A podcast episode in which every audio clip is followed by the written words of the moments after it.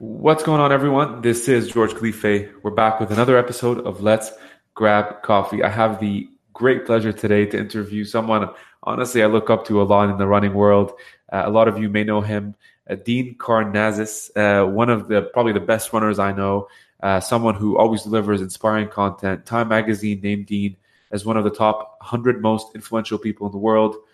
Men's Fitness named him the fittest man on the planet. Uh, so it's, it's you know it's definitely for all for all of you who are working out doing CrossFit. This is the guy to track and keep up with. Uh, his most recent endeavor was running 50 marathons in all 50 states in 50 consecutive days. I could barely run one, so I'm I'm really excited to see how you were able to do that, uh, Dean, and all the other great accomplishments you've done uh, over the course of your running career and all the stuff that you're going to continue doing. Thanks a lot for doing this, man. I appreciate you having me on. So tell me one thing. I was looking at one of the videos uh, recently, doing a bit of research on you, and um, I remember you saying basically your tipping point was it was your 30th birthday.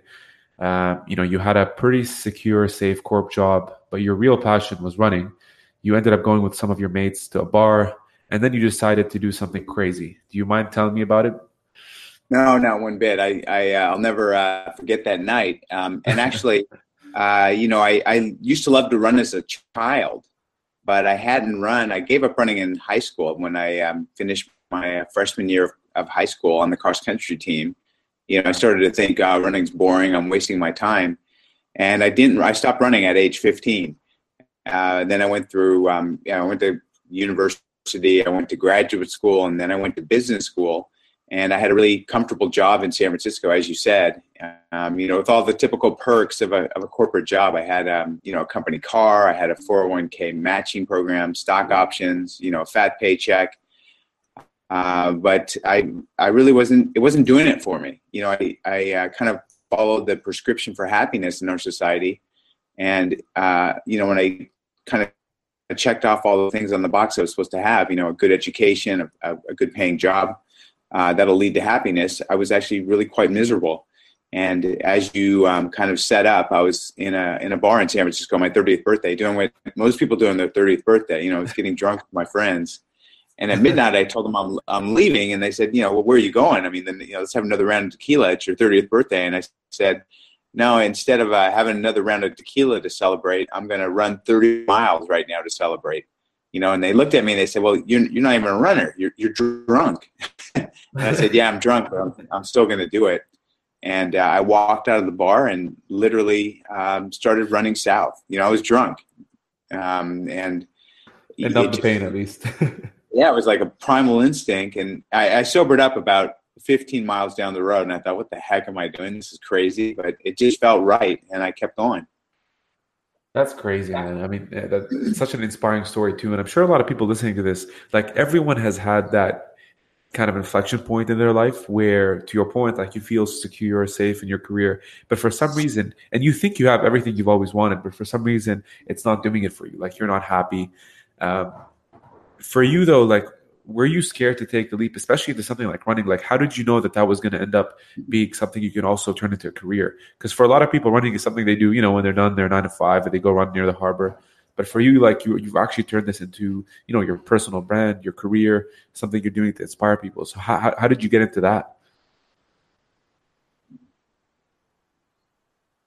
Oh, you asked a very good question, and um, you know, to answer your your initial question, um, was I scared? Uh, yes, I was terrified. I mean, you can imagine.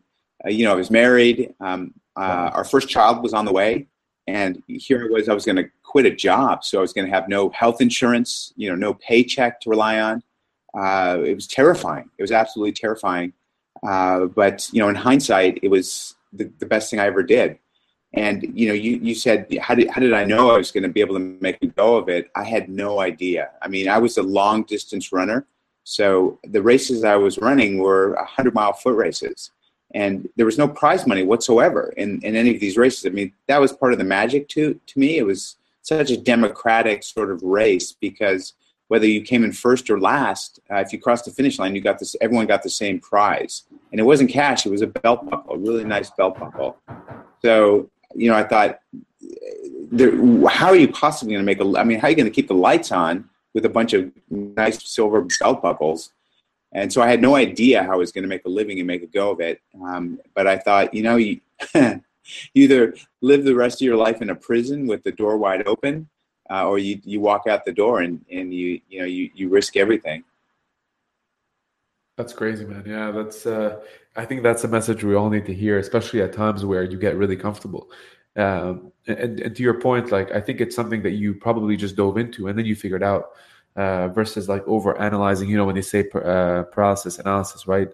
Uh, where, you spend so much time thinking about something before you actually execute. You kind of just did it because you know that you knew that that was something you really wanted to do yeah I, I, you know like like i said i i knew it was, it was a i was passionate about it and i thought you know your your passion will take you far and you'll figure it out and i just threw myself into it and and kind of you know figured it out. I navigated and i you know i failed a lot. I mean you know there's there, a lot of it's so cliche to talk about learning from your failures um, but you know the one thing i i really uh, the insight i've gleaned from failures failure doesn't teach you what to do. You know it doesn't teach you what works. It teaches you what doesn't work. So i, I like to fail often and, and fail um, quickly because your failures just basically you know give you the lesson this doesn't work doing this so don't do this again do something else um, and that's how you really learn from failures you know a lot of people say well you learn so much from failures and you can do the, the right thing the next time around you, you, you don't necessarily do the, the right thing the next time around. You just don't do the wrong thing twice. Yeah. Yeah, no, for sure. And, and I'm sure like even training for something like it's, this is crazy for people who don't know, but you know, you, you ran across the, the Death Valley uh, in 120 degree temperature. Um, so this is probably one of the most difficult, uh, probably the most difficult uh, race. What, what did you say, Dean?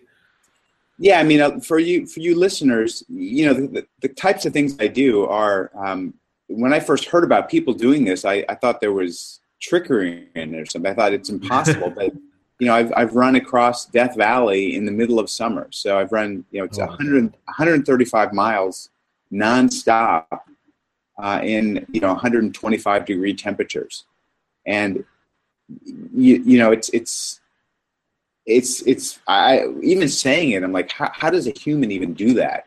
You know, you don't stop for for sleep. You don't stop to eat. You eat while you run. I mean, you basically just start running and you don't stop until you run 135 miles in that you know hellacious heat. What are you What are you thinking about though? Like, you know, say for example, you, you're giving the example when you're when you're running continuously 350 miles. You know, you you you go three three days basically without sleeping in the midst of that, like in, in the point where you literally feel like your body's going to crumble, what is what is going on through your mind? You know that you, you don't think. if you start thinking, you get yourself in trouble because it's it's too uh, it's too overwhelming. You know to try and quantify something like you know I, I've I'm I've just run 250 miles. You know in in 60 hours of running, but uh, I still have another 100 miles to go it you know it's demoralizing and it'll just it, it, it seems impossible so you don't think you you just execute you just focus on being in um, in the moment in time that you're in and uh, you don't get ahead of yourself. You try not to reflect on the past. You try not to think that you've got 100 miles ahead of you. You just think about taking your next step to the best of your ability and then take your next step to the best of your ability. So you're just executing at a very granular level uh, and you know that's the way you get through lows. You, you, know, if you start trying to chant a mantra, or you start trying, you know, listening to music, eventually you realize that you're just trying to d- distract yourself from you know the chore at hand, which is really painful and really difficult. So I don't I don't do those things anymore. I just literally execute one step to the best of my ability, and then the next step. It's almost like a a Zen like trance you go into, where all you're thinking about is just take my next step to the best of my ability and i can do that for you know eight or nine hours continuous just thinking of one thing my next step my next step my next step and you obviously like uh, i'm sure this is something that you've built over you know the course of your career but like when you first started did you did you put a program together like how how rigorous was your training for someone to get to this level Um, you know, for me, it was uh, mostly when I started out, it was mostly running. So I was spending a lot of time uh, running. And, uh, you know, a couple things that I did a little bit differently. I, th- you know, this, this is a couple decades ago. I'm going to date myself, but um, very early on, I started listening uh, to um, audiobooks because I love to read. But I was finding when I was training for sometimes six, eight hours a day, I c- I couldn't keep up with my reading. So and this is way before podcasts. So I would literally, uh, it was they were CDs, and I had a you know like a it wasn't a Walkman. It was Walkman. kind of the next generation after Walkman. Yeah. Uh, but uh, I was listening to you know I'd carry these CDs in my in my running pack, and I'd listen to audiobooks on my training. But it was mostly running, and then uh, as I got more sophisticated, I started incorporating a lot of cross training. So a lot of strength building, a lot of HIIT training, uh, you know, a lot of CrossFit, doing things like that to condition my body for the rigors of you know running 24 hours straight.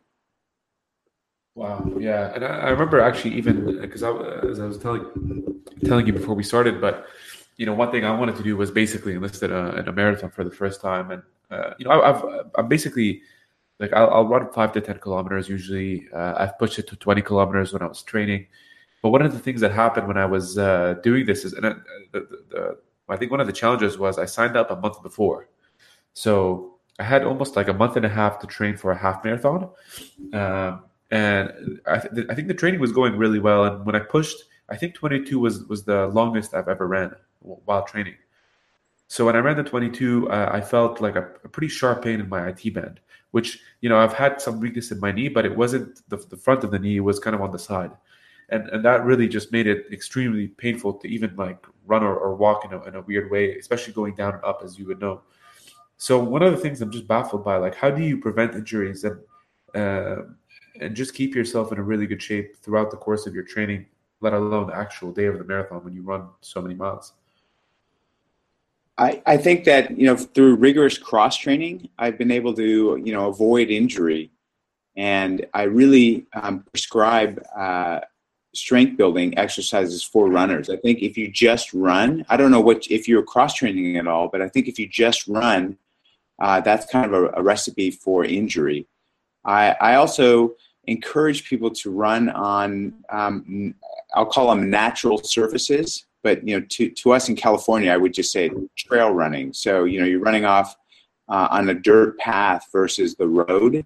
Okay. Uh, I think that that's much more forgiving um, I would also say that you know changing up um, the the terrain that you run in, even if you're running on a road, don't always run the same route. You know, day after day. Uh, some days run a flat route. Other days um, find a hill, and even if you just have a small hill in your town, you know, do what are called hill repeats. So run up the the hill as fast as you can, and then jog down, then turn around and run up, sprint up as fast as you can. And you know, even if you're in the Midwest or somewhere completely flat, um, find a stadium, you know, and and go run the stairs, run the bleachers. So mm-hmm. change it up. Don't always just do the same run over and over again.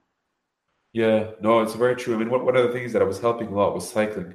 Uh, so I was doing, as part of my cross training, I was doing uh, much more cycling and, and a lot of yoga as well. Uh, just, you know, for, I guess for the flexibility. So those are the two things that I was kind of tr- trying to include. Uh, and to your point, I think strength building is is, uh, is definitely important as you do this as well. No, I think you're, you know, uh, cycling is is a great thing, and you know, if you can't cycle, if you belong to a gym, you can just get on the, um, uh, you know, the exercise bike or the recumbent bike. Yeah. But um, cycling is is a good way to strengthen your quads. What keeps you going now? Like having done all this stuff, one of the things I've been really meaning to ask you is like, you know, when you wake up in the morning and you have to go for another run, what what what is really motivating you at this point? You know, I, I, I embrace a lot of different challenges. So, uh, you know, when I was younger, it was the challenge of just doing these most uh, extreme races in the most extreme places on Earth. So, you know, I've run across the Sahara. Uh, we talked about running across uh, Death Valley. You know, I've run a marathon to the South Pole. Um, so these kind of adventures uh, really kept me going. You know, you mentioned about running 50 marathons in all 50 states in 50 days. I mean, that's more than just running. It combines adventure and travel with running, so it's it's more of an expedition, and to me that's quite enjoyable.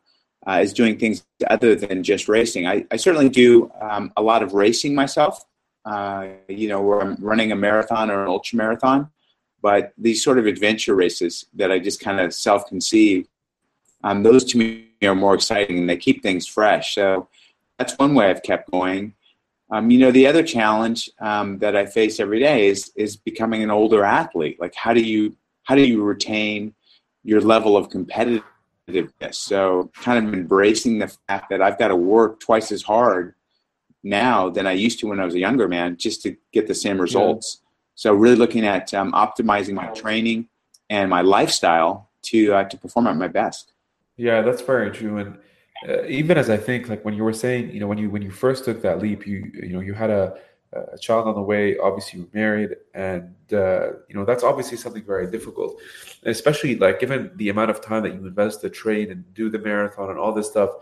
Uh, you know, if you don't mind me asking on the personal side, because I think it'll help a lot of people in my community too, maybe even entrepreneurs, you know, who devote a lot of time to whatever task or, or venture they're doing. Uh, how do you like? how did you basically sell your wife at the time on, on, on the vision of this and, and what it could become especially something so left field like you know taking on running as a career well uh, you'd have to know my wife i mean i'll, I'll, I'll digress a bit and say that um, i you know i'm i met her in high school and we met when we were 14 and she's been my only girl ever since so and you know we've been married now for uh, 30 years Wow. I got we got married pretty young, but I mean, she's she's been my soulmate. And when I went to her and said, you know, Julie, I'm I've got some news. I'm gonna I'm gonna resign from my job and I'm gonna become a runner. Uh, she looked at me and she said, "Yeah, I wonder why it took you so long." Wow. So I've got a, a, a partner that is so supportive of everything I do. Maybe naively so. you know, she she just trusts me, uh, and just she gives me blanket trust and I've never violated that. So maybe that's why she continues to trust me, but she's just been incredibly supportive. My whole family's been incredibly supportive. Wow, that's amazing, man. Especially when you say, you know, uh, when she had the instinct that you basically had and, and, being so open with it, that must be, uh, must be a driving force for you as well. Like when you do this running, that it gives you kind of a stronger purpose, not just for yourself, but for obviously the people you're doing it for. Well, you know, people you, people come to me and say, you know, how do you do what you do, and you know, what's what's the trick? and I'm always amused by that because I don't think there's a single trick. I mean, I look at myself, and I encourage you and and all the, people that are listening to this as well to um, to view yourself through the lens of an athlete. So consider yourself an athlete, and everything you do is um, to optimize you know being the best the best animal you can be the best beast you can be so that means obviously training it means diet and nutrition clearly uh, it also means good quality sleep which is so right. important for uh, for rest and recovery um, but the other thing i think that a lot of athletes neglect is their interpersonal relationships if you don't have solid interpersonal relationships you know if there's if there's disruption in your interpersonal relationships with you know either your partner or your friends and family you can't perform at your at your best. You're not the best animal you can be. So I always stress that you know when people say, you know, I'm I'm, I'm struggling, I'm having a hard time with this and that, and I ask them what they're doing. They say I'm training well, you know, I'm eating well. You know, I always kind of say, well, you know, how, how are your relationships? Right. And almost inevitably, people say, ah, you know, I'm I'm really I'm not getting along with X uh, I, I always say that you know that's that's gonna that's gonna impact your performance. I have to say that it's negatively going to impact your performance. So I've really um, focused on having harmonious interpersonal relationships. Wow, yeah, that, I mean, I think that's a strong message, man, and I think that's probably something a lot of people don't really recognize. To your point, it's not just the training; it's not just being, you know, a great athlete, but it's what happens when you're not on the pavement or on the, you know, on the trail running. Um, let, us quickly get into the diet side. I just want to kind of uh, ping you on this and see like what are some things you do? Like uh, what kind of diet lifestyle do you have? Is it kind of open? Because I'm assuming you're consuming uh, a good chunk of calories while you're burning a lot of this during the day. Yeah, well, I think I'll never live down a story in my in my first book where uh, I was running a, uh, a 200 mile, uh, 12 person relay race but I was running it just as solo. I was just one person. I didn't have 11 teammates. Yeah. And I was out in the, I was running out in the middle of the night in this backcountry road and I, I, didn't have any food and I was, I was starving, but I had a cell phone and a credit card. So I ordered a pizza. That's so funny. and I, I, yeah, this guy delivered a pizza to me as I was running.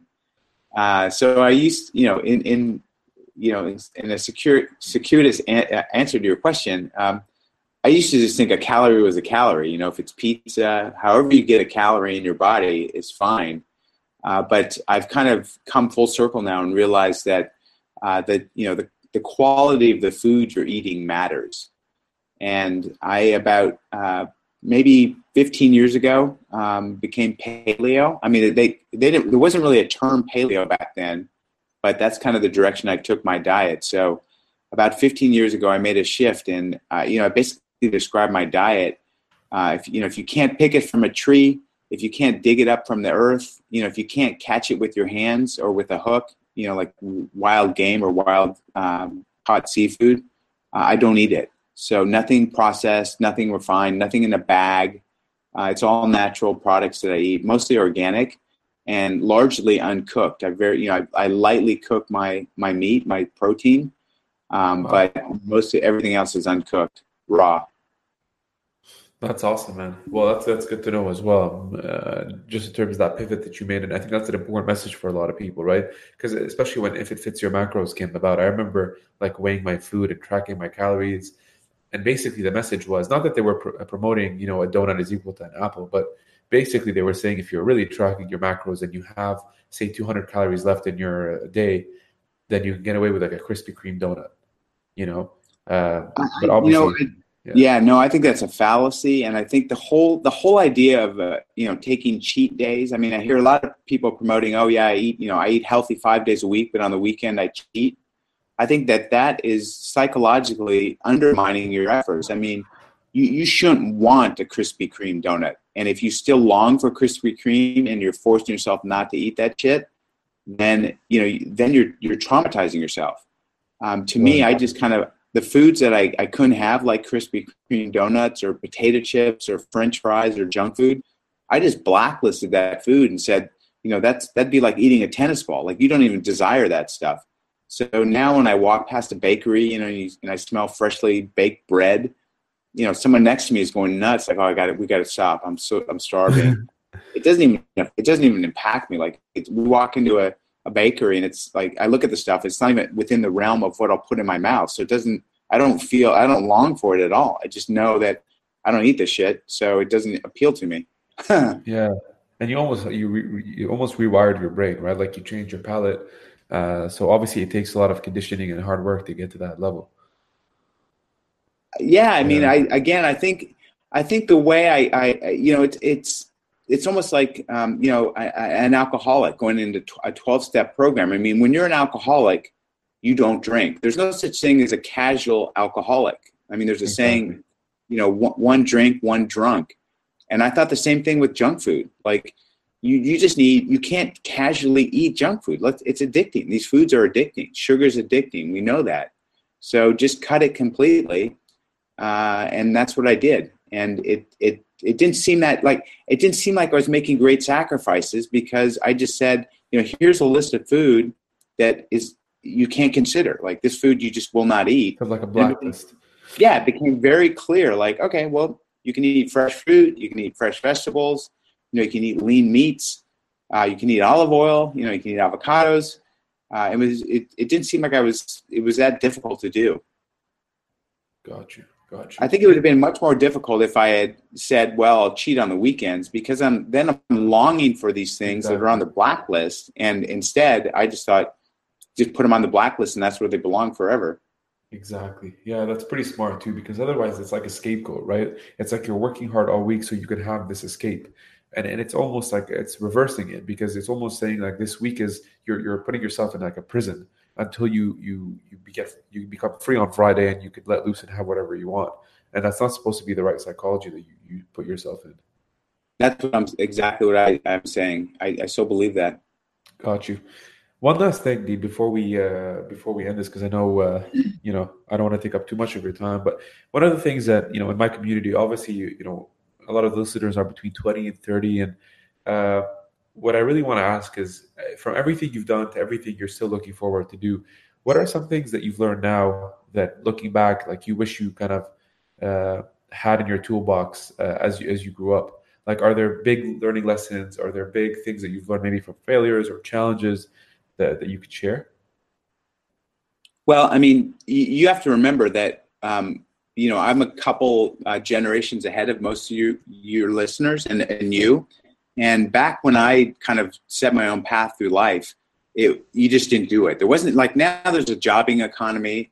A lot of people, the message of like, hey, pers- you know, do what you love. Um, that that message now is almost commonplace. But when I resigned from my job a couple decades ago, people are like, "What? You're gonna, you're going to become a runner? Like you're going to you're not going to work for the you know this this massive corporation that's crazy but now it's much more commonplace so you know i, I encourage i encourage you especially when you're in your you know, your 20s and you have that kind of leeway to fail um, do you know literally what i say is just uh, script your perfect life. So just take a, a pen or get grab your laptop or your iP, you know your iPad, your pad, whatever you want, and just freeform stream of conscious, write what a perfect tomorrow would look like and get very detail oriented, very granular. So if you could wake up tomorrow doing whatever you wanted to do that you think would be most fulfilling, write that down. So write down exactly where you'd live, you know, exactly what car you'd be driving or what car you wouldn't be driving, um, you know, exactly uh, what you'd be doing for a living, and and that way you have some indication of where you want to go because if you if you're not clear on where you want to go you'll never get there. And you know i say this to a lot of people and and they say well okay I, will tell you what i want to be sitting on a beach in tahiti drinking mai tai. That's like my ideal tomorrow. And i you know and then i say to them well think about that. Is it going to be that fulfilling you know to sit on a beach in tahiti and drink mai tais day after day and they realize no you're right. Actually that's it's not really what i would be doing if i could script my perfect tomorrow. So i really i encourage people to to do that. And, and that way it can put you in touch with what you really want to do in life. Right. Well that, that's amazing. It's a great message. Uh, i really appreciate that dean. And, and maybe for for those listening how can they connect? How can they follow you? Uh, maybe talk about your instagram where you're most active on on social channels yeah. Oh, I mean, just just Google my name. Um, so Dean, and my last name starts with a K. I think someone said to me, if you do, if you Google Dean these days, I'm like the first person that comes up. Amazing. So yeah, I mean, yeah, Karnazes. So K A R N A Z E S. But you know, whatever. I've got obviously a website. I've got you know, I'm on Facebook. I'm on Instagram and Twitter. So however you want to uh, connect with me, and you know if you're if you're really like I, I want to learn more about this guy. His story sounds kind of fascinating. Um, pick up a copy of my first book, Ultra Marathon Man, and and that'll sh- it'll kind of show you what I did to uh, follow my dreams. Amazing, amazing. A man with a purpose, a man with a message. Thanks a lot, Dean. Uh, I really appreciate you uh, taking the time to be here, man. As I mentioned to you before we even started, uh, I looked, I still do, honestly, in terms of my uh, my journey to running uh, look up to a lot of the things you've done and, and are still doing, and uh, hope to keep pursuing my dreams and uh, you know and, uh, to be consistent with your message as well. Oh, I appreciate you having me on the show. I'm glad we got this. Uh, we finally did this. I know. We've been talking for a long time, so I'm glad it happened.